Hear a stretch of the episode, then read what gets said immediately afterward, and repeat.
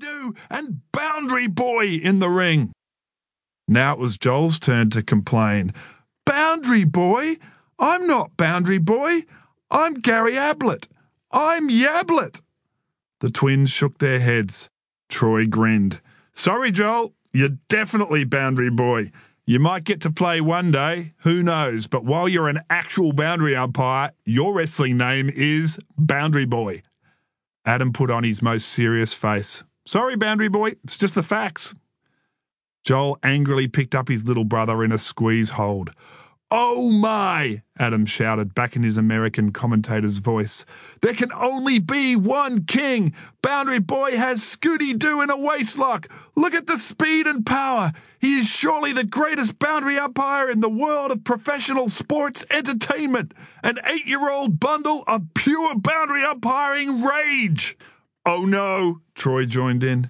Is he going to do his famous boundary toss? Careful, Scooter! Scooter! The twins were laughing again. With a frustrated grunt, Joel heaved his brother off the trampoline. Scott's chest gave a little oof sound as he hit the ground. Yes! Joel shouted above the twins' taunts. Yablet wins the battle royale. Yablet's the champ. Boundary boy, Adam corrected. That hurt, Scott said, still on the ground. That was too rough, Boundary boy. Yablet! Joel shouted, his eyes ablaze. I'm Yablet. I'm not a boundary umpire. I want to be Yablet. Joel loved the Cats and adored the team's biggest star, Gary Ablett. Each of his brothers barracked for different AFL teams. Adam loved the Hawks. Troy, like their dad, supported Fitzroy. Scott loved Richmond, but Joel's obsession was Geelong. The thing he loved most in the world was an old blue and white Geelong footy with Ablett's face printed on it. Joel slept with that footy every night. Boys, dinner's on the table, Mum sang from the patio. Troy held out a hand, offering to help Joel down from the trampoline. Calm down, Jolie. We're just teasing. Of course you'll play soon, but for now, you are Boundary Boy. Come on, let us help you down. Joel reached out for his brother's hand. Troy pulled it back quickly and ran it through the side of his hair. Joel was left grasping at air and nearly fell off the trampoline. One leg went through the springs. Sorry, boundary boy. Ow! Joel yelped, pulling out his leg. You wait. I'm going to be as big as you two one day, and next year I'll be playing. We know, Adam replied, laughing and giving Troy a high five. But for now, Joel Selwood, you're our favourite little boundary umpire. Troy nodded. And you just have to concentrate on being the best boundary umpire you can be. Chapter 2 Joel was a great boundary umpire, actually. He didn't plan to be. Before each game, he'd vow not to take it too seriously, not to worry about his throw ins.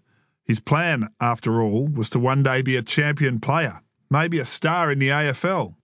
He was only running the boundary at Adam and Troy's matches for the free chocolate bar after each game. But once the ball was bounced, Joel just couldn't help doing his best. When it came to footy, he couldn't help trying to do his best with everything.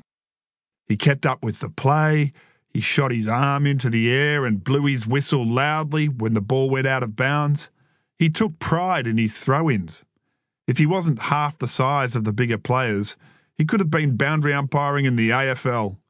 It didn't help that he had a mop of baby curls on his head and that he wore Adam's black footy socks, which were too big and sagged around his ankles. It was never the Strathdale Sharks kids who heckled him, it was mostly kids who played for the opposition. The faster he ran, the more perfectly he threw the ball in, the more pointing and laughing he heard from over the fence. Hey, Selwood, why don't you umpire the big time? Yo, dude, we're not at the MCG. Good work, Curlsy. Where can I get one of those wigs? Your throw ins are straighter than your hair, mate. Joel never said a word. He didn't think he could.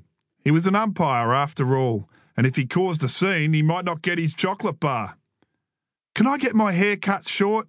Joel asked his mum the evening before the twins' home game again.